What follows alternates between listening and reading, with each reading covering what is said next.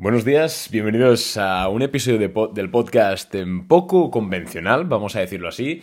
No suelo grabar dos episodios del podcast en el mismo día, de hecho creo que es la primera vez que lo hago en más de dos años que llevo publicando, pero mm, lo necesito. O sea, voy a hablar desde el corazón. Esto sí vamos a hablar obviamente de algo relacionado con la bolsa, con los mercados. Te invito a que te quedes si te interesa. Va a ser un episodio más cortito, ya, ya lo habrás podido notar. Pero, pero vaya, es que estoy realmente alucinado y necesito decir esto no solo para, no solo pues para dar pues, una lección, a ver, no dar una lección, sino pues advertir ¿no? a mis a los oyentes, que sois vosotros en este caso, eh, sino también pues para, pues para aportar un poquito de valor en el sentido de que tengáis cuidado a quien seguís en redes sociales. Todo esto que os voy a contar viene a raíz de, los resultados de Facebook, ¿vale? Facebook es, una es mi mayor posición a nivel personal y es una de nuestras mayores posiciones en Boring Capital. Y bueno, como persona eh, que tiene acciones y también como persona que pues ayuda a la gente, como pues a mis clientes, ¿no? A sacar la mayor rentabilidad posible a su portfolio y como tenemos Facebook en cartera, Meta Platforms, pues es mi responsabilidad leer muchísimo sobre estos resultados, más allá de los resultados en sí, es decir, pues leer interpretaciones de gente, leer analistas, leer prensa, leer opiniones, etcétera, ¿no? Pues para ver si algo se me escapa o no se me escapa y tener un big picture, digamos, una una visión un poquito más extensa, ¿no? De lo que puede ser a priori simplemente leer los resultados. Es algo que siempre hago, ¿vale? Eh, y sobre todo cuando además, pues, insisto, veremos posición en Boring Capital, como pues tengo una responsabilidad con los clientes, eh, pues intento también empaparme de todas las opiniones que haya posibles acerca de una acción, pues para, por si se me escapa algo, ¿no? Creo que es algo normal, todos lo entendemos. El problema es que, claro, pues he leído de todo, he leído pues, los informes obviamente de la SEC presentados, he leído también analistas, los nuevos downgrade que le han hecho a la acción, bueno, todo eso lo he leído, lo entiendo perfectamente. Y recientemente me metí en Twitter, ¿vale? Sé que no debería haberlo hecho, Twitter es una red social bastante llena de mierda, vamos a hablar así. Prefiero siempre, para aprender formato podcast, a poder ser, porque un podcast no lo hace alguien interesado por dinero, porque alguien interesado por dinero se va a YouTube. Un podcast no lo hace también alguien que no sabe del tema. ¿Por qué? Porque es muy difícil estar 15, 20 minutos hablando sobre algo de lo que realmente no eres profesional. Es decir, pon a un tío que lleva en bolsa seis meses o un año a grabar un episodio regularmente sobre los mercados y no va a poder. pero porque es así, vaya, porque ahí me pones a grabar un podcast sobre programación de smart contracts, que estoy aprendiendo ahora a hacerlo, y no te sé grabar 20 minutos al día de, de contenido. Entonces siempre intento consumir mi contenido en podcast porque, bueno, es la mejor forma de filtrar gente que realmente sabe del tema. Bien, pues eh, me metí en Twitter, como iba diciendo, graso error, y empecé pues a leer, bueno, pues análisis de gente, opiniones de, usuarios de Twitter, incluso con muchos seguidores que aparentemente pues dan la impresión de ser pues personas con amplia experiencia en el tema de, las inversiones y bueno, pues a leer sus tesis de Facebook. Y madre de Dios, he leído cada cosa, pero no cosas que digas no estoy de acuerdo, son opiniones y ya está. No, no, es que he leído cosas que directamente son fallos de de entender cómo son las cosas, me refiero, fallos de, conocimientos, de terminología, de no saber lo que significan las cosas, eh, de decir palabras que realmente no, no, tienen sentido y de no saber el significado de ciertas cosas. Por ejemplo, he leído, o sea, a ver, en primer lugar, antes de nada, yo quiero dejar claro que yo entiendo que cuando una acción sube mucho, nosotros o una empresa sube mucho en bolsa, la narrativa general cambia eh, pasa a ser que, uh, esta empresa es la mejor del mundo, menudo cohete, eh, to the moon, rally, no sé qué. Bueno, no sé, la, opinión, la opinión general, digamos, pasa a ser muy positiva, ¿vale? Mientras que cuando la acción cae, baja muchísimo, pues la opinión general tiende a ser, uff, qué empresa está jodida, está comprimiendo márgenes, está retrocediendo, etc. Aunque luego la mayoría de los casos simplemente es un pequeño pullback para seguir con la tendencia de largo plazo, ¿no? Pero es algo simplemente humano, ¿vale? Al final los seres humanos, pues cuando vemos que algo empieza a bajar, empezamos a cuestionar las cosas. Cosas que no nos cuestionamos cuando el mismo activo sube. Bien, pero claro, esto dices, bueno, este le pasa al, inversor retail que pues aparte de ser inversor, pues tiene su trabajo de mecánico o tiene su trabajo en una oficina o lo que sea. Simplemente pues digamos se dedica a la bolsa como hobby, va aprendiendo poco a poco sin más. Es decir, estas cosas las puede pensar alguien que no, que no es profesional de la bolsa, o ya no profesional, sino que no lleva muchos años.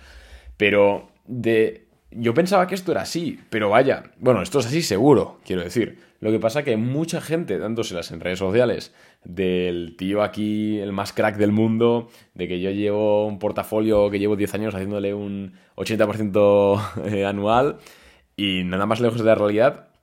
Os digo claramente que creo que la mitad de cuentas de FinTweet de Twitter, es decir, cuentas impopulares, ¿eh? en plan de 10.000 seguidores para arriba, eh, 5.000, 10.000 seguidores para arriba, no tienen ni puta idea de bolsa. Pero ni puta idea. Igual de análisis técnico sí, porque claro, llevan un tiempo al final y todo lo que quieras. Pero yo me juego los, los cojones, vamos a hablar en plata, a que estos tíos empezaron cuando la pandemia porque se aburrían en casa, ¿vale? Pues esto lo ha hecho mucha gente, no, está bien, quiero decir, mejor empezar que no empezar, pero claro, tú puedes ser principiante y genial, pues aprendes y vas aprendiendo, pero no puedes ser principiante y encima luego dártelas de experto en redes sociales, porque entonces estás confundiendo a más gente. O sea, ya, no es que no sea concruente, sino que es que estás confundiendo a personas que están aprendiendo y están aprendiendo de alguien que igual tiene incluso menos experiencia que ellos. Entonces creo que esto es algo muy peligroso, ¿vale? Entonces si tú me estás escuchando y haces esto, deja de hacerlo, tío. O sea, apelo ya a tu sentido común. Estás, puedes estar jodiendo personas, ¿vale? Eh, pues eso. ¿Y por qué pienso esto? Pues es que no es que lo piense porque es mi opinión, sino porque me he estado leyendo cada tweet, cada hilo, eh, sobre todo en este caso de Facebook, pero luego he indagado más y en más cosas que han dicho y lees unas cosas que dices, hostia, qué cojones. Y esto no va a decir que están invertidos en no sé qué empresa y esta empresa ha caído, porque eso es una gilipollez. O sea, criticar a un tío, a una persona, porque está, ha comprado una empresa y esa empresa ha caído un 50%, es una tontería absoluta. Es una gilipollez. Y hacer eso es de, es de tonto. O sea, es de persona tonto por decir poco. Quiero decir, alguien que además se mofa de que otra persona está perdiendo dinero. que se me activa Siri. Eh, es de ser, ser un payaso, ¿vale? Las cosas como son. Pero ya no es eso porque al final, joder, tú puedes tener tres o cuatro malas rachas y luego en largo plazo tener una rentabilidad sostenida bastante buena, quiero decir. Pero a lo que voy es que estas personas ponían cosas como, por ejemplo, que Facebook, en este caso, eh, está, está a punto de quebrar. Facebook está a punto de quebrar. Y claro, estas personas obviamente desconocen la definición de, quiebra, es decir, desconocen cómo es que una empresa quiebra. No estoy hablando de quiebra técnica, ¿eh? o sea, para que lo entendamos, una, empresa quiebra cuando eh, sus activos, es decir, vamos a decir, las cosas convertibles, y son inferiores o bastante inferiores a los pasivos que tiene. Es decir, en otras palabras, si tú tienes una empresa, una frutería, ¿vale? Y tienes deudas por valor de 1.000 euros cada mes y llega un momento en el cual pues no puedes afrontar esas deudas y ya no tienes más capacidad de endeudamiento y estás con el agua al cuello porque solo facturas 50 euros al mes y debes todos los meses 1.000 más, pues al final entras en lo que se conoce como concurso de acreedores, ¿no? Que es, que es una forma de quiebra. Bien, eh, entonces, pues lo que hace es se reparte el capital social entre los acreedores y ya está. Eso es un concurso, un concurso de acreedores. Bien, pues estas personas están diciendo que Facebook está cerca de esta situación. Si nos vamos al balance de Facebook, señores, sabemos que hay dos tipos de, activos, ¿no? Los corrientes, que son los que son a corto plazo, es decir, a menos de un año, y los activos no corrientes, que son los que son a largo plazo. Con los pasivos igual, tenemos pasivos corrientes, que son el dinero que debe la empresa a corto plazo, que normalmente pues son a menos de un año, y luego los pasivos no corrientes, que son pues deudas a largo plazo pues nos metemos ahí y vemos que es que los activos corrientes de Facebook, es decir, solo los activos que tiene a corto plazo Facebook, ya cubren de sobras los, los pasivos corrientes y no corrientes combinados. Entonces, esto que es una salvajada que no pasa en casi ninguna empresa, os lo digo desde ya, no pasa en casi ninguna empresa, y obviando que Facebook es de las, tiene los productos como Instagram, como WhatsApp, como la propia Facebook, que son los más empleados del mundo actualmente, ¿vale? Obviando esa parte que ya es un poco de estar majara de la cabeza, obviando esa parte, simplemente viendo el balance, eso ya es una tontería. Y esto de la quiebra es que no lo he visto solo a una persona, no solo a un nickname, a un usuario, es que se lo he visto a muchos. Yo alucinando. Luego, esta gente también eh, se las da de hace hilos, ¿no? De hilo, pues Facebook, no sé qué, no sé cuántos. Joder, se me está activando Siri. Eh, y te dicen, a ver, el problema de Facebook es que está haciendo mucho cash burn, es decir, quemando caja en el tema del metaverso y esta inversión yo no veo que vayamos a hacer reuniones eh, de forma virtual. Bien. Em, vale, o sea, yo entiendo que ese sea tu pensamiento. Bien. Lo que pasa es que si te lees, es que no, no te has leído la presentación de resultados, no te has leído las cuentas. O sea, estás haciendo un hilo o estás dando una información sobre algo que no te has leído. Me juego la mano derecha a que la mitad de estos tíos que están opinando sobre los earnings de Facebook, en este caso, insisto, luego he revisado y he visto de estas jugadas, pero así a borbotones, pero siguiendo con el ejemplo de Facebook, es que no se han leído el documento. Este hilo lo han hecho de leer otro hilo seguro y esto al final es el teléfono roto. Es eso de que no sé si habéis jugado de pequeños al, teléfono roto, que uno le dice al oído eh, una cosa al otro y al final el mensaje se va distorsionando, ¿no? Cuanto más personas pasa. Eh, pues esto es lo mismo. O sea, tío, por lo menos, si te las estás dando de pro y no eres pro, llevas dos años invirtiendo o menos, y además vas a dar una información sobre algo que gente que sabes que no tiene mucho tiempo incluso para formarse o para leer, eh, pues lo que sea, para leer los propios formularios de o los informes, pues no tiene tiempo y acude a tu Twitter porque confía en ti, joder, tío, al menos léete la puta documentación. Todo el mundo sabe, vale, bueno, todo el mundo no, al parecer el cashborn de Facebook está quemando tanta caja, no en invertir en el metaverso eh, de la plaza esa de que nos vamos a comunicar ahí todos y a bailar con nuestros monigotes. No, la inversión se está yendo a su parte, a su división de Reality Labs lo voy a explicar porque, bueno, a ver si alguno me está escuchando porque igual no lo sabe. Facebook divide sus earnings en dos. Eh, creo que es Family Apps, que son pues su familia de aplicaciones, tipo Instagram, Facebook, WhatsApp, Messenger, etc. Y luego con Reality Labs, que incluye, sí, incluye el metaverso, también incluye a Oculus, que, a ver, Oculus es hardware, quiero decir. Eh, tú puedes jugar en las Oculus a un videojuego y ese videojuego no tener nada que ver con el metaverso, insisto. Hardware, el tema del metaverso sí, pero es que esa inversión no solo va a eso, sino que también va, por ejemplo, a desarrollar, a invertir en inteligencia artificial y en computación cuántica. ¿Vale, señores? Y la inteligencia artificial no es que sea una paja mental, es que es la vanguardia actual y futura de la tecnología. Y esta inteligencia artificial se puede emplear para muchas cosas, para mejorar sus propios algoritmos publicitarios, para mejorar eh, lo que sea. Entonces, decir eh, que en primer lugar que Facebook va a quebrar o Facebook se va a la mierda porque están invirtiendo mucho dinero en el metaverso, que son cuatro monigotes andando, y eso si no tiene futuro quiebra, no tiene sentido. ¿Por qué? Porque es que esa inversión ni siquiera va a eso. O sea, esa inversión va una parte a eso, sí, pero otra parte también a desarrollar, pues, entre otras cosas, programas de inteligencia artificial, computación, eh, Oculus hardware, etc. Entonces, seamos un poco consecuentes. A lo que voy con todo es que tú, si me estás escuchando, que llevas, si llevas mucho tiempo invirtiendo y, estás escuchando, me, me escuchas pues porque te gusta escuchar, opiniones, puntos de vista, lo que sea, genial, ya de sobra creo que sabes identificar gente que no tiene ni puta idea de lo que habla. Pero si tú llevas poco tiempo en bolsa, ¿vale? O todavía no has empezado y quieres empezar, de verdad, por favor, lo que más quieras, antes de leerte ningún libro, antes de hacer nada, lo más importante que tienes que hacer es filtrar qué contenido escuchas, ves y lees. Por favor. Porque si estás leyendo a gente así, que está en Twitter, pero también está en Instagram, sobre todo suelen estar en redes sociales que son facilitas, quiero decir. Eh, Twitter es la más fácil porque tuiteas, te pones un avatar que no es el tuyo y ya está. Instagram también es facilita porque es una story, lo grabas en 15 segundos y ya está. Y mira que a mí me encanta Instagram y sabéis que yo comparto mucho contenido. Contenido gratuito y de valor por Instagram. ¿eh? Yo lo comparto. Pero aún así he de decir que hay mucho vendehumos, y ya no vendehumos, sino gente que no tiene ni puta idea por Instagram. Porque el formato es sencillo. En YouTube sí que es un poquito más difícil encontrar eh, gente que no tiene ni idea, pero la hay.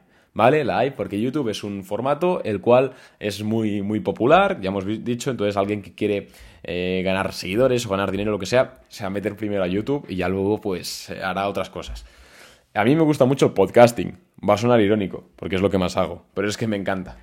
Porque como hemos dicho antes, alguien que no sabe de un tema no, puede estar se nota en la fluidez, ¿vale? Se nota en la fluidez de habla alguien que sabe y alguien que no sabe. Alguien que no sabe se tartamudea, eh, tiene imprecisiones. Y mira que yo soy el primero en tener imprecisiones porque estoy hablando mucho rato al día.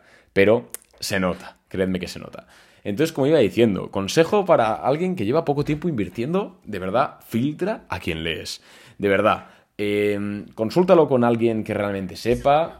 Joder, se me está activando Siri. consúltalo con alguien que realmente sepa. Si ves eh, tweets o contenido con quizás con incorrecciones que se repiten en el tiempo, porque todos podemos tener un fallo, ¿vale? Quiero decir, yo he tenido muchos de fallos de lo que sea.